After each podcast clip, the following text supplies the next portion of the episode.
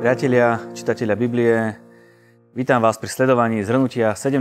týždňa projektu Biblia za rok.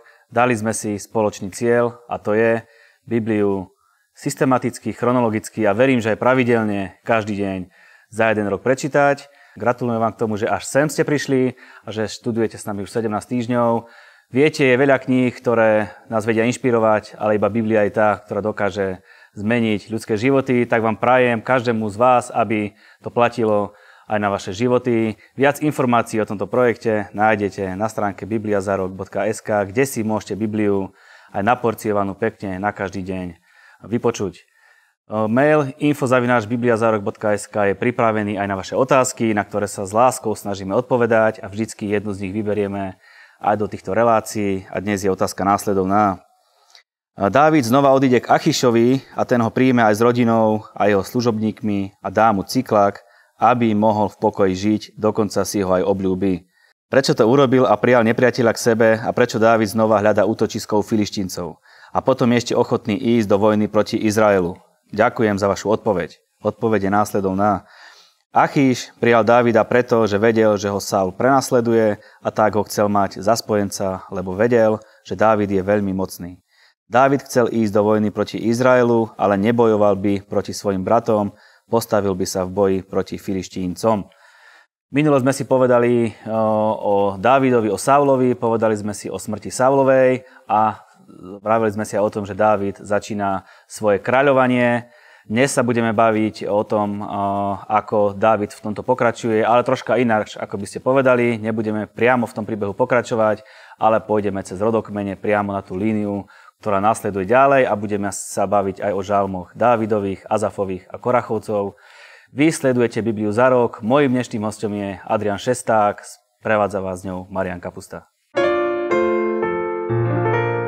Áďo, z láskou ťa vítame v mene celého týmu Biblia za rok a tešíme sa na zjavenia, ktoré nám dneska prinesieš.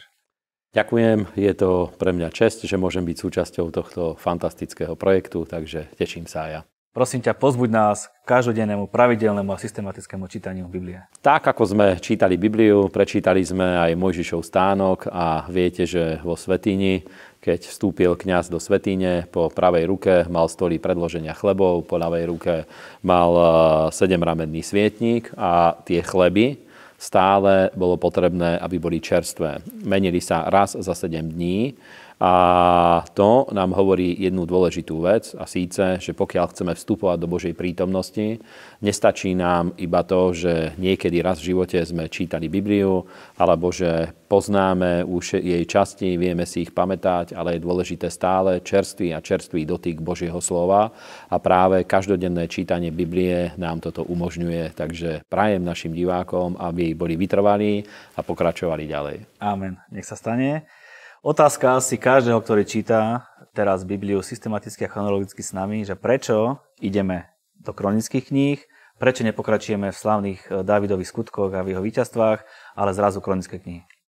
Neviem to úplne presne povedať, nezostavoval som chronológiu, ale môj názor je nasledovný. Dávid, jeho postava, jeho úloha a to obdobie, do ktorého vstupujeme čítaním Biblie, je natoľko závažné, natoľko ovplyvnil históriu Izraela a tým aj celú budúcnosť sveta a udalostí, ktoré sa diali vo svete a budú sa diať vo svete, že dostali sme sa k rodokmeňom, ktoré ponúkajú nám určitú rekapituláciu, znovu upevnia ten základ toho, čo sme si prečítali a pokračujeme ďalej, pretože s Dávidom je to tak, ako keby vystúpili sme na ďalší stupienok, kde pokračujeme ďalej.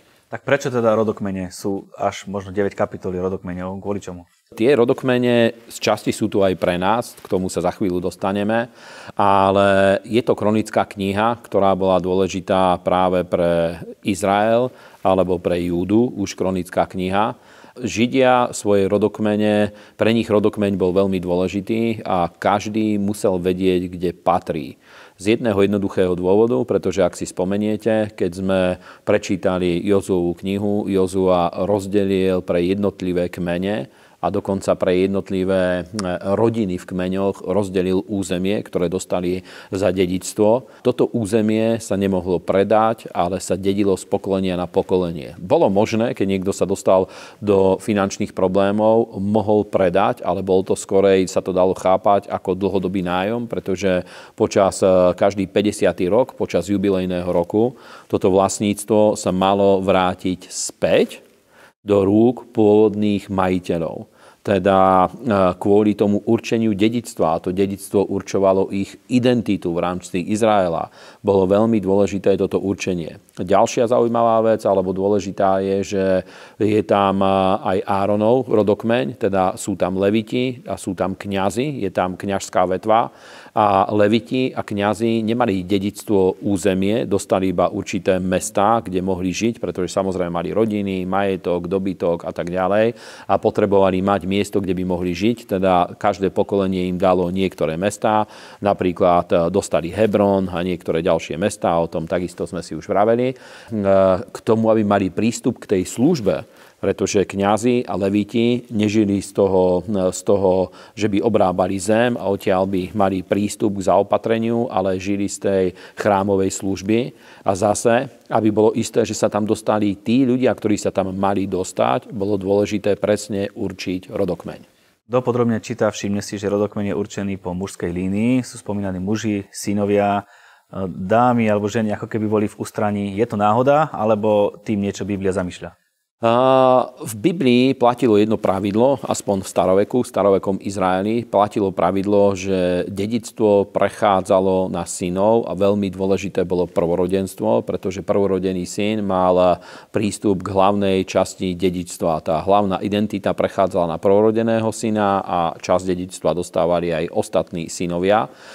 Dámy sú vynechané preto, pretože tie, keď sa vydali, mali prístup k dedičstvu svojich mužov, teda bolo o nich postarané, ale kvôli zjednodušeniu práva a ďalších vecí boli spomínaní mužovia. Ale zase písmo, keď si spomenieme dozadu, hovorí o prípadoch napríklad pri Mojžišovi alebo aj pri Jozuovi, keď prišli céry a žiadali si dedičstvo po svojich otcoch, aby sa nestratilo ich meno, pretože nemali synov, mali iba céry.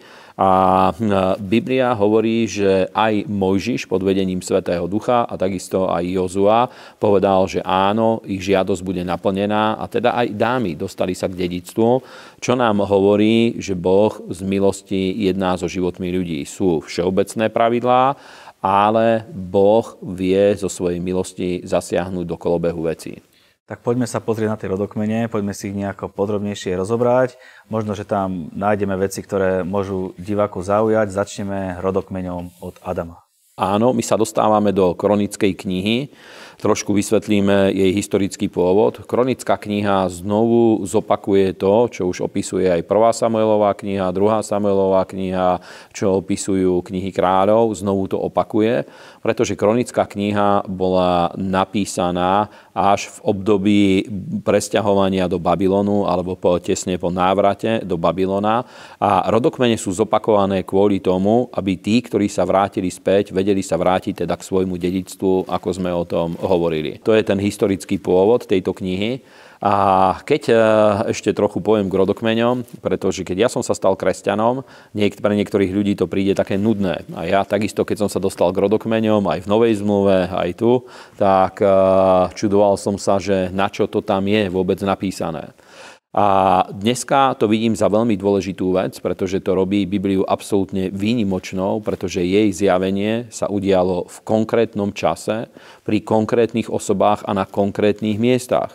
Nie je to nejaké od reality otrhnuté zjavenie, ale dá sa presne, adresne, historicky v čase, takisto geograficky dá sa presne určiť, kde ktoré veci sa udiali. Teda tie rodokmene aj z tohto dôvodu sú dôležité. A ďalšia dôležitá vec je, že vieme zistiť určité prepojenia, ktoré veľakrát tie príbehy neobsahujú. V týchto rodokmeňoch práve to je dnešná naša úloha, aby sme ukázali čitateľom také vzrušujúce, zaujímavé veci, ktoré pokiaľ by sme nemali tento rodokmeň, tak by sme sa k ním nedopátrali. Tak zaujímavá, vzrušujúca vec. Je tam spomínaný Nimrod. Áno. Poznáme ho už? Áno. Máme určitú rekapituláciu, takže pozrieme sa na tie dôležité osoby. A prvá vec je, že Adam, pretože rodokmeň pochádza od Adama, a pre niektorých ľudí je to paradox, ale musel byť niekto, kto bol prvý. A vďaka Bohu my máme evidenciu historickú a vieme, že prvý bol Adam. To je neodškriepiteľná vec. A druhá vec, je tu spomenutý Nimrod a Nimrod, o ňom je tu napísané, že Kúš splodil Nimroda a ten začal byť mocným mužom na zemi. A Nimrod je jeden z tých hrdinov, ktorí nezohrali historicky, ale pozitívnu úlohu. Dostávame sa k založeniu starobabylonskej ríše. On založil aj mesto Ninive, takisto Erech, Akkad, Kalné a Babylon. To boli tie mestá, ktoré on založil. Boli to mestské štáty, mestské kráľovstvá, ktoré založil. A dostávame sa k zrodu civilizácie tak, ako vidíme, že dodneska určité tie prvky pretrvali. A vieme, že Nimrod teda začal zakladať mestské štáty, čím sa dostal do vzbúry voči Bohu. Stal sa mocným, významným človekom na zemi, ale reprezentoval tú časť ľudí, ktorí sa dostali do vzbúry voči Bohu, pretože Boh prikázal osídliť zem, dostať zem pod kontrolu. A on miesto toho začal vytvárať tie urbanistické plány, kde začal ľudí zhromažďovať na jedno miesto. Z jednej časti mohli by sme povedať, že bola to výhoda, pretože jednoduchšie sa riešila obrana, mali ľahší prístup, k zdravotnej starostlivosti, lepšie sa obchodovalo, bolo jednoduchšie mohla fungovať logistika na všetkých možných úrovniach, dala sa jednoduchšie organizovať armáda. A aj keď to malo tieto výhody a malo to logické nejaké odôvodnenia, bolo to mimo Božiu vôľu, pretože Boh chcel, aby celá zem sa osídlila, rovnomerne, aby sa osídlila. A je to filozofická otázka, či to tak je, alebo nie, ale jeden z dôvodov, prečo existuje napríklad nerovnosť, čo sa týka rozdelenia majetku, je možné, že práve tento urbanistický systém je jedna z príčin toho, prečo vznikli majetkové rozdiely na zemi medzi ľuďmi. Ďalej sú spomínaní aj Filištínci. Vieme, že veľmi trápili Izrael. A zdá sa mi, ako keby už ďalej ich príbeh nepokračoval a vytracali sa z Biblie. Áno, ja práve v tomto rodokmeni som si to všimol, že je tu spomenutý pôvod Filištínov. Ja predtým som si ho nikde nevšimol. Je tu spomenuté, že pochádzajú z Chamitov, teda to boli Noachoví synovia, Sem, Chám, Jafet, a Chamiti boli tí, na ktorých prišla kliatba kvôli tomu, ako Chám zasprával sa voči svojmu otcovi. A to, že Filištíni pochádzajú z neho, v žiadnom inom rodokmeni som sa nedočítal, akurát v tomto rodokmeni. A dáva nám to odpovede na určité otázky. Veľakrát sú ľudia, ktorí keď nás sledujú, alebo keď začnú čítať Bibliu, pýtajú sa, že prečo Boh dovolil vojny napríklad medzi Izraelom a medzi inými národmi. A vieme, že tie kananejské národy boli národy, ktoré tiež pochádzali z Chama, bola na nich kliatba a bolo treba, aby Kanán dostal sa pod správu synov Izraelových, a Filištíni, aj keď neboli z kananejských národov, oni boli moreplavci a priplávali do Kanánu a takým spôsobom ho obsadili. Ale tiež boli Chamiti, boli jeden z tých národov, na ktorých bola kliatba.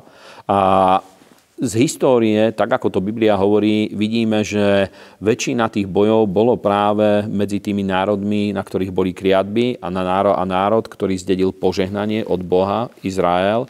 A podľa toho, aká skupina ľudí dostala sa do vedenia, podľa toho vidíme, že buď to Boh mohol ovplyvňovať udalosti na zemi, alebo satanské mocnosti skrze tie prekliaté národy dostali možnosť vplývať na celý svet a takýmto spôsobom určovať chod dejín.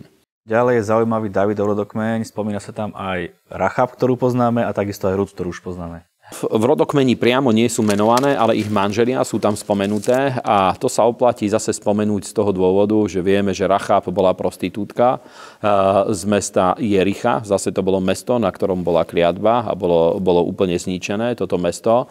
ale zachránila sa, pretože ona uverila v Boha Izraelovho, zachránila Jozuových vyslancov a týmto sa dostala do Izraela. Bola zachránená ona a jej rodina, stali sa súčasťou Izraela a dokonca sa vydala v Izraeli a dostala sa do tak významnej línie, ako bola Dávidova línia a neskôr línia Pána Ježiša Krista. Potom je tam druhá osoba, to bola Rút Moábska, niekoľko týždňov dozadu, čítali sme príbeh Rút. Rút bola dokonca starou mamou Dávidovou, teda tieto prepojenia s týmito osobami z rodokmeňov vieme si prečítať, že tieto biblické osoby ako navzájom boli prepojené. Takže aj Rút, tiež aj keď bola pohanka a dokonca jej manžel zomrel, jej švagor zomrel, teda dalo sa vidieť, jej svokor zomrel, bola ťažká rodová kliatba na tejto rodine.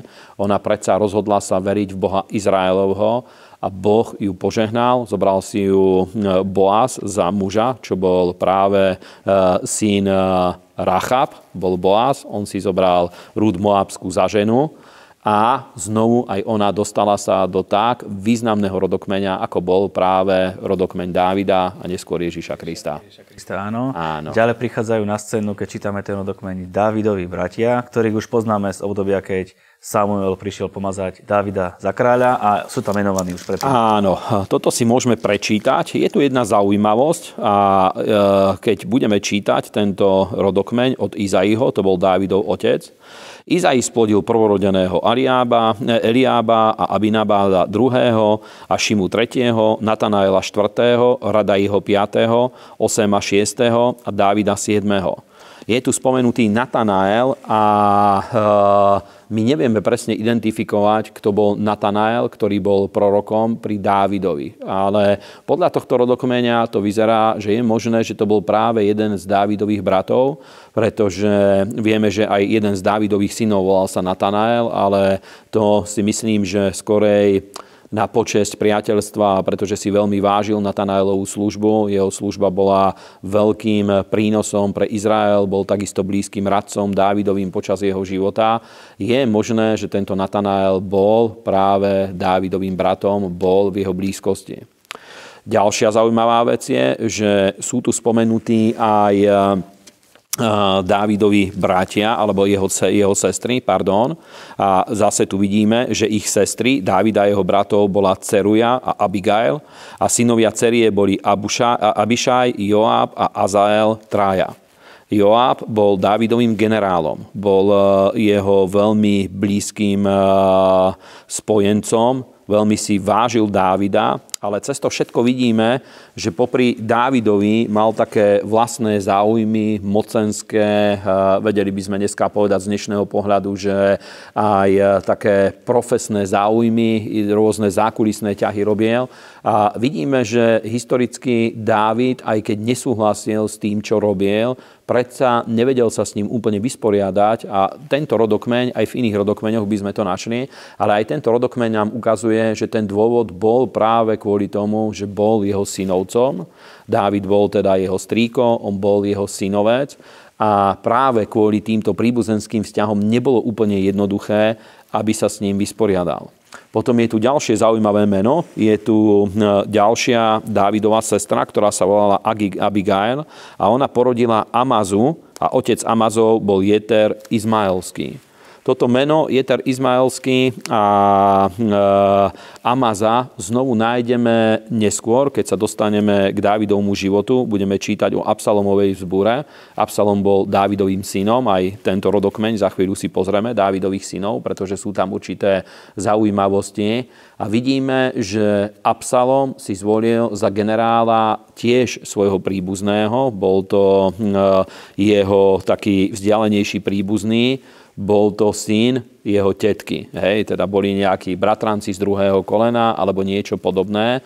Ale opäť to bol veľmi významný bojovník, generál. Dokonca Dávid natoľko si ho vážil, že chcel, aby Amasa stal sa vojvodcom Izraela miesto Joába. A Joáb ho neskôr zabil takým zákerným spôsobom, ho zavraždil. Ale vidíme tam tieto rodinné prepojenia, ktoré aj keď čítame Dávidove príbehy, neprišli by sme na to, kto bol kto, ale práve rodokmene nám to otvárajú. A práve preto to študujeme, čítame a zhrňujeme v tejto našej relácii a spomeňme ešte tých Dávidových synov, ktorí si naznačili. Áno, Dávidovi synovia, teraz sa posunieme kúsok ďalej. V 3. kapitole je tu Dávidova rodina a sú tu spomenutí jeho synovia, ktorí sa mu narodili ešte v Hebrone. Od 1. verša budeme čítať. A toto boli synovia Dávidovi, ktorí sa mu narodili v Hebrone, prvorodený Amnon od Achinoam Izraelskej, druhý Daniel od Abigaili Karmelskej, tretí Absalom od Máchy, dcery Talmajiho, kráľa Gešúra, štvrtý Adoniáš, syn Chagity, piatý Šefaniáš a tak ďalej. Sú tam ďalšie tieto mená. O Amnonovi vieme, keď neskôr budeme čítať Dávidov život, stretneme sa s Amnonom, pretože Amnon bol Dávidovým synom, ktorý znásilnil svoju dceru Tamar. A vieme, že Absalom, jeho brat, ktorý bol od inej matky, od inej Dávidovej manželky, sa tu spomína tiež, mal veľmi ťažké srdce na Dávida, prečo Dávid neurobil poriadok so svojím synom. Dokonca Biblia o ňom hovorí, že jeho otec ho nikdy nechcel zarmútiť. A tu nájdeme jeden z dôvodov, pretože Amnon bol prvorodeným Dávidovým synom. Teda podľa toho prírodzeného práva on mal byť dedičom a mal sa stať kráľom. Preto Dávid, aj keď vedel, že táto vec sa udiala, snažil sa to prejsť mlčaním, pretože nevedel úplne presne sa s tým vysporiadať, čo je treba urobiť a ťažko sa mu v tom nejakým spôsobom orientovalo. Vidíme tu Absaloma, ktorý bol tiež najstarším synom, ale od ďalšej ženy bol najstarším synom. Preto aj chcel si uzurpovať kráľovstvo, zabil svojho brata Amnona a on sa chcel stať kráľom, aj keď bol až tretí v poradí, ale bol najstarším synom od tretej Dávidovej manželky a teda chcel si uzurpovať kráľovstvo, že on bude dedičom. Vieme, že v tom boji medzi Dávidom a Absalomom, Absalom zomrel v tejto vojne, ale máme tu ďalšie zaujímavé meno, hneď ďalší, ktorý nasledoval po Absalomovi, od tej istej matky bol Adoniáš, ktorý už krátko predtým, ako Dávid zomiera, on seba chcel postaviť na kráľovský stolec. On chcel sa stať kráľom Izraela. Jeho podporoval dokonca aj Joab a niektorí ďalší významní ľudia. Ale kráľovstvo sa dostalo do rúk Šalamúnovi.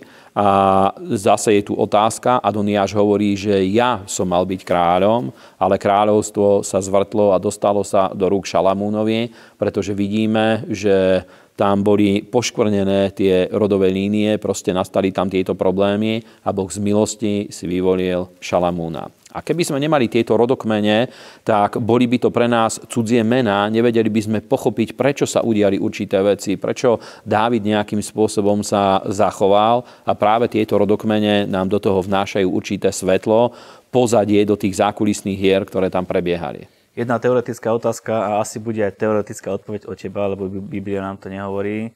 Ako je možné, že Dávid si nedal do poriadku svojich synov?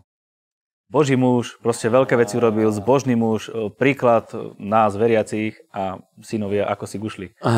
Áno, je to pravda. V starej zmluve viacero božích mužov malo problémy práve so svojimi deťmi.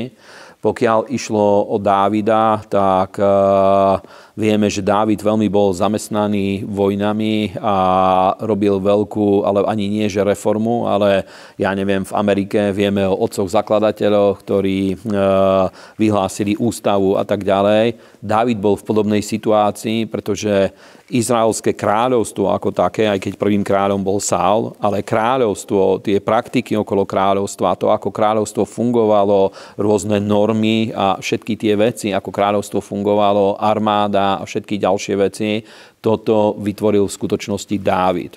Saul stal sa kráľom, ale on hlavne zaoberal sa svojou slávou, ale nebudoval kráľovstvo ako také. A Dávid mal veľmi perný život, stálo ho to veľmi veľa energie, veľmi veľa bojov a tak ďalej. A robil to na úkor svojej vlastnej rodiny, čo pre nás samozrejme je veľká výstraha, aby my sme sa do toho nedostali. Aj keď slúžime Bohu, budujeme Božie kráľovstvo, nesmieme zabúdať na rodinu a tak ďalej. Všetko musí nájsť svoje miesto, aj keď nie vždycky je to jednoduché zosúladiť, ale nesmieme na to zabúdať. Áno, ohľadne tohto mi napadajú množstvo otázok ďalšie, ale ideme ďalej v našej téme. Spomína sa tam Jabez.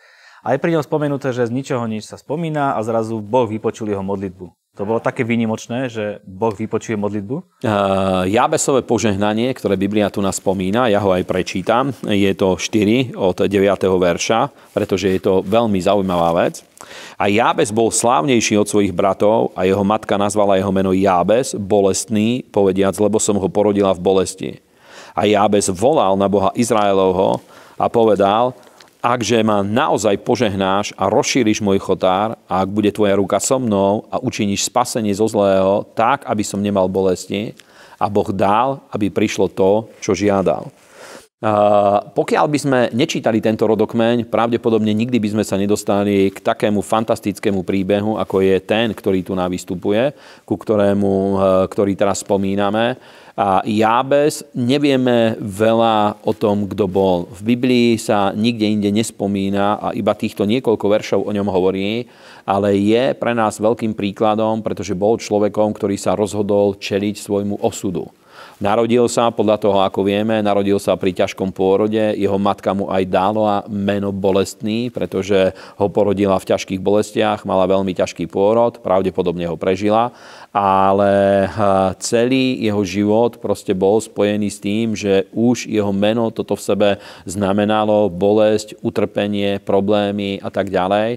A cez to všetko Jabes sa rozhodol vo viere tomuto vzoprieť, rozhodol sa čeliť svojmu osudu, volal na Boha Izraelovho a Boh ho zo všetkého oslobodil a požehnal a rozšíril jeho život, dal mu možnosť vplyvu a tak ďalej. Fantastické. Pokračujeme medzi Rubenovcami, ideme k ich rodokmeniu. Čo sa týka Jákobových synov, sú tu rodokmene všetkých 12 kmeňov, tak ako nám to Božie slovo hovorí. Zase zaujímavosť, ktorú sa oplatí všimnúť, je v 5. kapitole od 1. verša. A synovia Rúbena, prvorodeného Izraelovho, lebo on bol prvorodeným, ale keď poškvrnil ložu svojho otca, jeho prvorodenstvo bolo dané synom Jozefa, syna Izraelovho, a prvenstvo rodu nemalo sa počítať podľa prvorodenstva. Teda znovu tu vznikla jedna zaujímavá vec. Rúben bol prvorodený syn, ale preto, že spáchal cudzoložstvo s jednou z otrokýň alebo slúžiek svojho otca, tak spáchal hriech, spáchal cudzoložstvo a prvorodenstvo, ktoré mu patrilo podľa prírodzeného práva, bolo od neho odňaté. Čo nám hovorí o tom, že hriech má obrovský devastujúci vplyv na ľudský život a hovorí nám to o tom, že prírodzené požehnania a dobré, ktoré sú naplánované pre náš život, práve kvôli hriechu vieme o tieto veci prísť.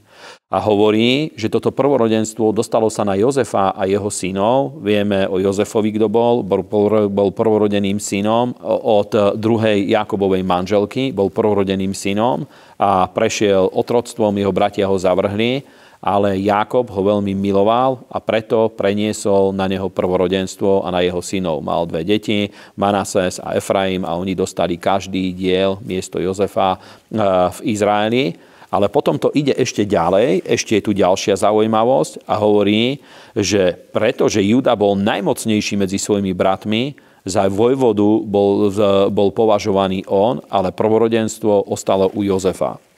Teda vidíme, že Rúben stratil kvôli hriechom prvorodenstvo, prvorodenstvo sa dostalo neskôr na Jozefa, ale história spôsobila to, že niekto, kto vôbec nebol, nie že nebol naplánovaný, ale proste bol iba niekde v dáve, história vyplavila na povrch Júdu a my vieme, že aj Dávid pochádzal práve z Júdu, on sa stal kráľom, stal sa vojvodom a z jeho rodovej línie prišiel aj Boží syn, Pán Ježiš Kristus. Teda hovorí nám to o tom, že sú prírodzené danosti, mohli by sme ich nazvať prírodzené talenty, prírodzené možnosti, čo sa očakáva, že sa bude diať, ale hriech nás vie o to obrať. Za druhé, požehnanie sa vie dostať aj na iných ľudí, ktorí nie sú možná, že tými v úvodzovkách vyvolenými. A história ešte vie ukázať, že ľudia, ktorí mali byť iba priemerní alebo niekde iba súčasťou davu, stanú sa úplne mimoriadnymi. A toto prajem aj našim divákom, aby každý pochopil to alebo dostal sa do toho bodu, že náš život vie byť výnimočný v Bohu, pre Pána aj pre celý svet. Nech sa stane. Amen. Takže ďalej pokračuje úrad Árona a je tam spomínaný aj Korach, ktorého poznáme už zo vzbúry proti Mojžišovi. Áno, my sa dostávame do knihy Žalmov a aj čítame žalmy a hlavne nosná časť žalmov, ktoré čítame teraz v tejto sérii, sú žalmy synov Korachových, teda povieme si trošku, kto to boli Korachoví synovia. Vieme o tej Áronovskej vetvi a toto si aj prečítame. Budeme čítať v 6. kapitole 31. verša. A toto sú tí, ktorých postavil Dávid ku spevu v dome hospodinovom, odkedy mala trúhla hospodinova pokoj, a posluhovali pred príbytkom stánu zhromaždenia spevom, až dokiaľ nevystavil Šalamún domu hospodinovho v Jeruzaleme a stávali podľa svojho poriadku vo svojej službe. A toto sú tí, ktorí stávali, aj ich synovia zo synov Kéhátových, Hémán, spevák, syn Joela, syna Samuelovho a tak ďalej. Teda je tu reč o spevákoch a toto bola absolútna novinka v Izraeli. Dávid urobil niečo, bol absolútne výnimočný človek. On predbehol dobu a pochopil dôležitosť chvály a uctievania v bohoslúžbe a vo vzťahu voči živému Bohu. V nasledujúcom týždni sa dostaneme do toho, ako Dávid priviezol truhlu späť do Jeruzalema. Dostal, čo bol veľmi dôležitý moment. Toto napríklad Saul neurobil, ale Dávid. A zorganizoval bohoslúžbu Dávidovho stánku. V blízkosti svojho domu postavil stán, kde bola truhla hospodinová, tam nebol celý Mojžišov stánok, ale truhla hospodinová, a okolo nej zorganizoval 24-hodinovú službu chvály a uctievania. Medzi tými chváličmi boli rôzni ľudia, ktorých tam postavil, boli tam skutočne chváliace týmy. A v žalmoch je jedna špecifikácia, kniha žalmov je úplne výnimočná kniha v Biblii. Dáva nám nahliadnúť do duchovného života, do modlitebného života. Je to kniha modlitby a kniha uctievania. Dá sa cítiť, že je veľmi silné prorocké pomazanie práve v knihe Žalmov a niektoré najpresnejšie predpovede týkajúce sa osoby Pána Ježiša Krista sú práve v Žalmoch. Nie všetky, ale niektoré nájdeme práve v knihe Žalmov. Kniha Žalmov je mimoriadne povzbudzujúca aj pre každodenný život. Ja mal som také obdobie, niekoľko rokov trvalo, kedy každý deň ráno, prvnež som čokoľvek iné urobil, prečítal som si 5 žalmov. Stále dookola za radom, keďže ich je 150, tak za mesiac som prečítal celú knihu žalmov a dookola. Robil som to niekoľko rokov. A kniha Žalmov nám dáva skutočne odpovede na rôzne životné situácie, ako v nich hľadať Boha, ako sa priblížiť do Božej prítomnosti. Veľa povzbudenia je tam možné nájsť, inšpirácie pre život s Bohom, pre čerstvý život s Bohom, teda našim čitateľom odporúčam. A títo synovia Korachovi, ktorých čítame žalmy, vieme sa dostať k tomu až ku Korachovi, ktorý vo vzbúre postavil sa proti Mojžišovi. A synovia Korachovi sú spomenutí, že sú z tejto línie. A je to zase jedno špecifikum, pretože Korach a jeho potomkovia sa dostali pod kliatbu. A predsa jeho synovia, Korachoví synovia, dostali sa do tejto služby a ich žalmy, keď si prečítate, sú mimoriadne plné Božej milosti a zjavenia, pretože oni si boli vedomí toho postavenia, že z milosti im dovolili, aby sa znovu dostali do služby, pretože ich otec, starý otec, hrubým, ťažkým spôsobom postavil sa proti Bohu. Dokonca to je ten príbeh, kedy on sa postavil do vzbúry proti Bohu a Biblia hovorí, že sa otvorila zem a zaživa sa prepadli do pekla, keď na nich prišiel ten súd za to, že sa vzbúrili voči Mojžišovi. A oni boli z toho potomstva práve Koracha a predsa z milosti sa vedeli dostať do služby. Hovorí nám to zase o tom, že z Božej milosti a tými pevnými rozhodnutiami v našom srdci vieme sa dostať aj z ťažkých rodových prekliatí. O tom, čo hovoríš, tak tam pasuje prečítať Žalm 84, ktorý je toho zrejme svedectvom. Áno, nebudeme čítať všetky z tých žalmov, ktoré sme mali, ale pozrieme na 84. žalm. Je to môj veľmi obľúbený žalm a zaoberá sa zaujímavou problematikou. Aké milé sú tvoje príbytky, hospodine zástupov, práhne a hynie moja duša túžbou po sieňach hospodinových, moje srdce a moje telo plesajú oproti silnému Bohu živému a ešte len aj vrabec nájde dom a lastovička svoje hniezdo, v ktorom zloží svoje mláďatá. Tvoje oltáre, hospodine zástupov, môj kráľu a môj Bože. Blahoslávení sú tí, ktorí bývajú v tvojom dome, tí ťa budú väčšine chváliť v Sélach. A Korachoví synovia, keďže robili túto službu v dome hospodinovom, dostali sa do situácie, kedy videli, že tam, kde bol zložený oltár, zvieratá, vtáci konkrétne, vrabce, lastovičky, robili si tam svoje hniezda. A Mojžišov zákon hovoril o tom, že pokiaľ boli vajcia v hniezde, alebo boli tam mláďatá, nebolo možné to hniezdo zhodiť. Je to paradox, ale to ukazuje Božiu milosť a Božiu dobrotu aj voči zvieratám, voči celému stvoreniu. A nebolo možné proste urobiť niečo také, že tie mláďatá by boli skantrené a tak ďalej. A oni riešili túto otázku, pretože viete, že tam, kde sú hniezda, vtáci robia špínu a tak ďalej. A riešili túto otázku, že ako sa s tým vysporiadať, či tieto zvieratá dostať odtiaľ von. A spomenuli si na to, že oni iba z milosti dostali sa k tejto službe, pretože podľa prírodzeného práva mala na nich byť rodová kliatba a nemali byť súčasťou služby domu hospodinovho. A Boh im predsa z milosti dovolil, aby sa tam dostali a s rovnakou milosťou pozreli sa aj na tieto zvieratá a nechali ich tam. Krásny príbeh. Ešte sa musím opýtať na Azafa, keďže budeme, aj o ňom sme čítali žalmy, tak jednou vetou prosím ťa povedať. Práve preto, že okolo truhly v Dávidovom stánku bolo viacero chváliacich tímov. To boli veľké chváliace tímy, ktoré mali desiatky ľudí, ale k tomu sa dostaneme, alebo aj stovky neskôr. Tak Azaf bol jeden z vedúcich tohto tímu. Korachoví synovia, to bol jeden chváliaci tím, ktorý pracoval v tejto službe. Azaf bol vedúci ďalšieho tímu a potom boli ďalšie tímy ešte, ktoré tam existovali. Fantastické veci. Prosím ťa, povedz nám, čo nás čaká čítanie budúci týždeň.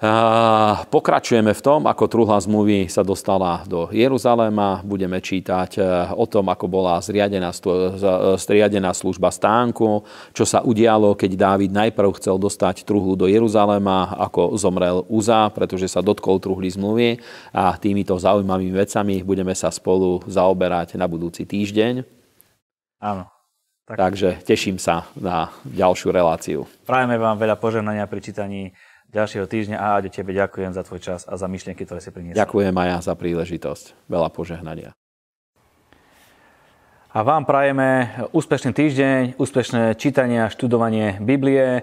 Prajeme, nech zjavenia prichádzajú do vašich životov a aj vďaka vám a vašim finančným príspevkom a darom, ktoré nám posielate, môže byť Božie slovo šírené do domácnosti a k ľuďom, ktorí to najviac potrebujú.